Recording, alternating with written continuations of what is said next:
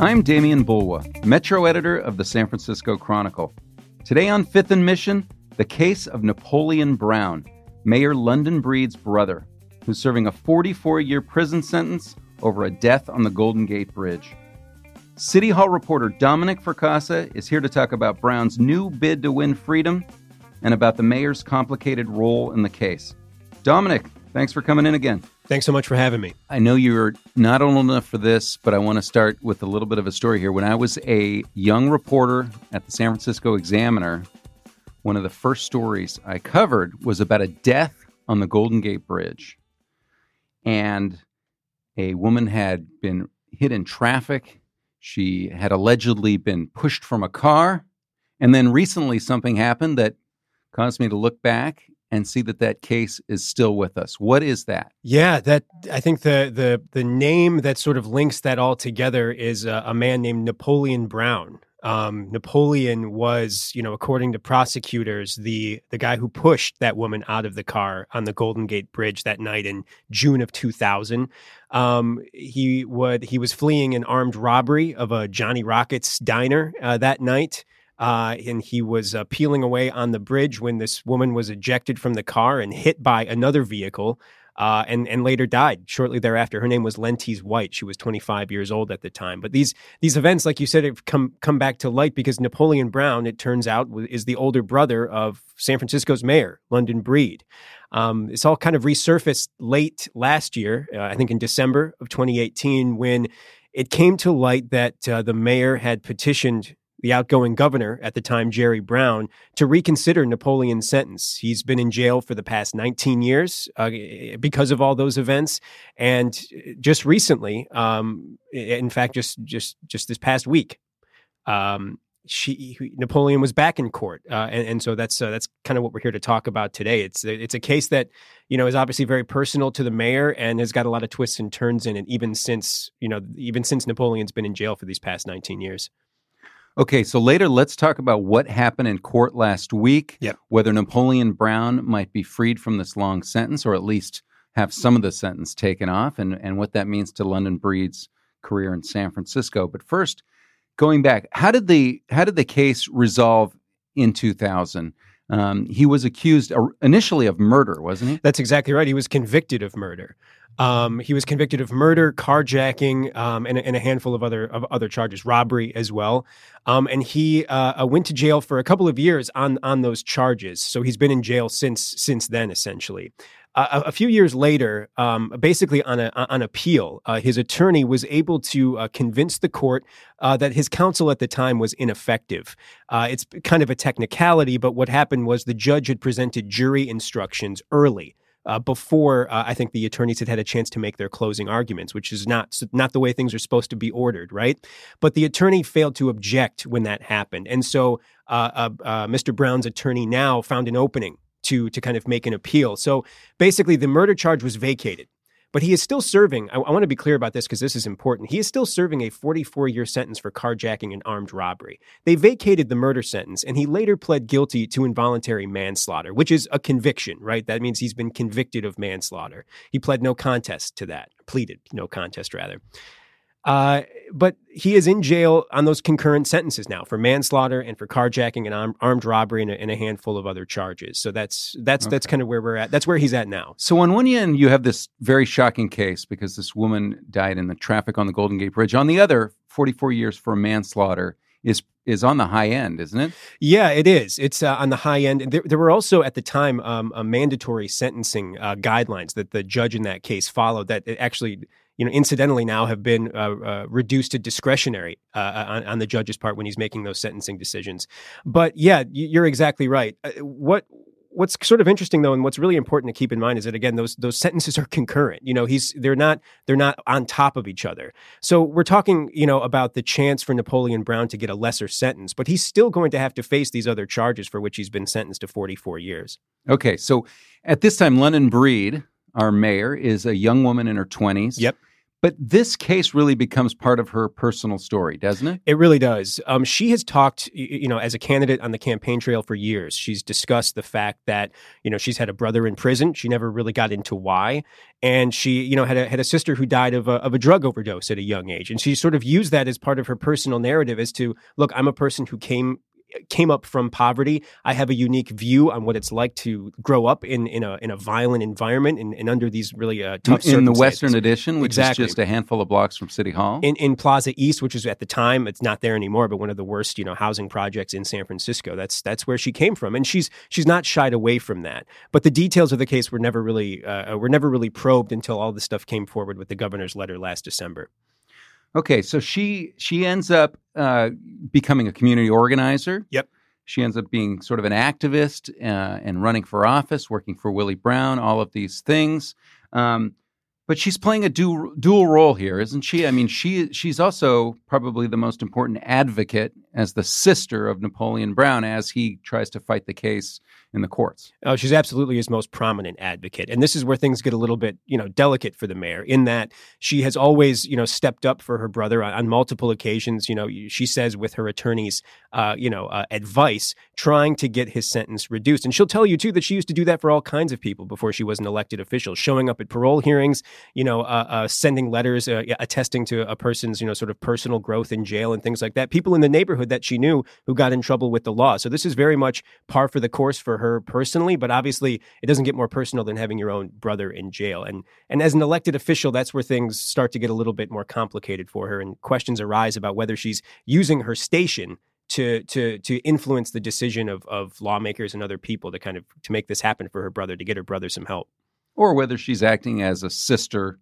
yeah, who really believes that the sentence is is too long, and how can someone kind of navigate those two things, but obviously do it properly because she's the most powerful person in the city. Yeah, and it's it really increases the need to do it above board. After the stuff with the governor's letter came to light, she said, "I always expected this to become part of the public record, but why you wouldn't be sort of more out front with it and let people know rather than let it be discovered by reporters is, you know, uh, possibly something that she should have re- should have reconsidered at the time." Okay, I want to get to all that. I want to ask you about how she has navigated this issue, but I, let's take a break.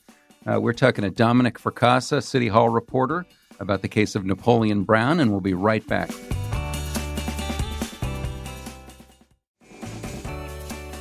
Welcome back.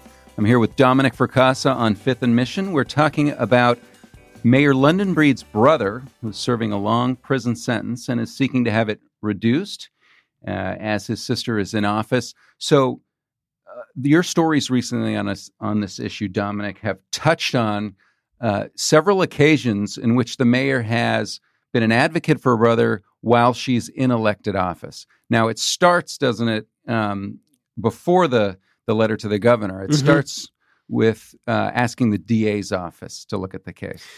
Yeah, that's right. So the all the stuff with the governor happened last year. That was you know at the end of Jerry Brown's term, but uh, it's come to light uh, recently in conversations I had with uh, uh you know people you know within the DA's office uh, who turned me on to this uh, this previous incident, this time in which, according to them, and these were credible people whose stories were all matched up with each other that the mayor in 2014, about a year, a little over a year after she was first elected to serve as the uh, District 5 supervisor on San Francisco's Board of Supervisors, so the first time she sort of made the transition to being an elected official, she asked then District Attorney George Gascon to review her brother's case. It was, according to these people, a phone call. It was a, a, a sort of personal request with no assumption of quid pro quo. No, I will do this for you if you look at my brother's case at least not explicitly. She asked George Gascon to review the case, and he obliged that request. He convened a team of attorneys He spent about 10 days going through the paperwork, going through the old files to see if there was some evidentiary problem or to see if there had been legislative changes that might provide an opening to, to, uh, uh, to look for a resentencing for her brother. George Gascon, you know, put himself out there as a, as a, as a progressive prosecutor. And, you know, there's lots of times when, you know, you look back at an old case and you see this glaring problem that's kept someone in jail for a long time. That didn't happen. They found no reason to go back in front of a judge and say this sentence is too high. And he told the mayor that, and that essentially ended it. Now, I can't find in the government code any instance and, and any spot in which she would have violated a law, violated a government code. But I think that you have to be real. You, it deserves scrutiny when a person with political power, an elected official who had a vote over George Gascon's budget at the time, goes and, and attempts to use that leverage for for any kind of personal gain. So that's that's kind of what the the more recent stories have been about. Yeah, and I think it's important to tell our readers that, you know, we write a lot of stories about people with power in San Francisco, in the Bay Area, whether or not what they did was uh, legal or illegal or improper or, or fully proper.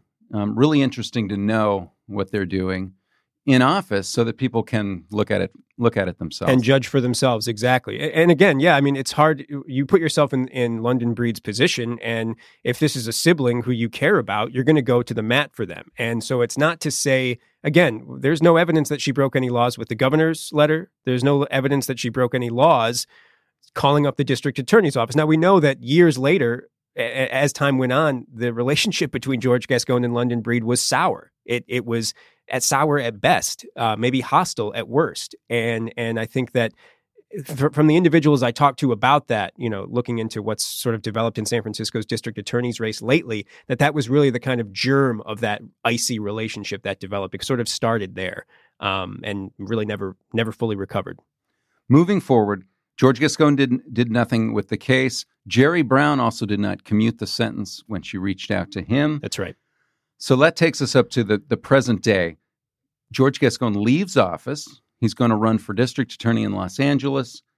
Mayor Breed appoints Suzy Loftus, the former police commissioner, to be interim district attorney right before the election. It's as we record this, it's it's the election is uh, still too close to call. Yep. So, you know, I know you scrutinize this.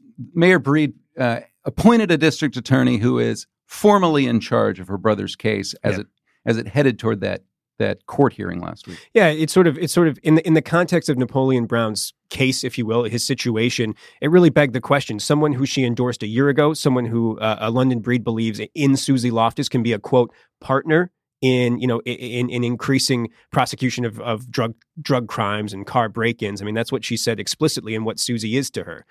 And so it just begs the question amid all of this Napoleon Brown stuff. I mean, so what is Suzy Loftus going to do about the case? She has the opportunity to review the case herself and make a determination as if she, you know, the district attorney's office would or would not fight a, a reduced sentence for uh, for Napoleon Brown. And we have the answer to that. And it's a clear no. Suzy Loftus does not believe that the mayor's brother deserves or is entitled to a reduced sentence. I mean, she was explicit about that in in speaking to her, and uh, and they say they never spoke about it either. Both both the mayor and Suzy Loftus said we've not discussed it. Um, but even if they had, Suzy's a, a definite no on that question. Sure, I mean, you know, looking looking at the case in in the long view, I mean, you could even argue that that now the the spotlight on the case could affect Suzy Loftus feeling like that if she did do something with the case, it would be looked at as being for the mayor. Oh, I think the optics would be very tough on that. I think they'd be terrible. I mean, that that would invite a whole host of scrutiny about if, oh, thanks for the appointment. Here's this, you know, here's this uh, uh, a favor essentially for your brother. And I think when one thing we haven't talked about yet is why all of this talk about resentencing. I mean, a governor can commute a sentence. That's in his, you know, purview to do, especially on his way out of office. But what we're talking about here really is, you know, recent changes to California penal law that say, look, there are people who have been convicted of murder who never actually killed anybody. You know, it's called the felony murder rule. The sort of classic example is if I go drive my friends around and they say, hey, wait for us in the parking lot of this 7 Eleven, and then they go rob the 7 Eleven and shoot someone, I could be on the hook for murder. And many people found themselves in that very situation. So, up January of this year, this new law kicked in changes to the felony murder rule that said, look, that's not the way we're going to do things anymore. And that gave people who had been convicted under that law the chance to petition for a lesser sentence. And that is what Napoleon Brown and his attorney are, are trying to do here. That's why it's kind of come come back up. They were just in court uh, just late last week on that on that very thing. Okay, so they go into court and this felony murder rule is at issue but you said that Napoleon Brown was convicted uh, of manslaughter ultimately in a plea.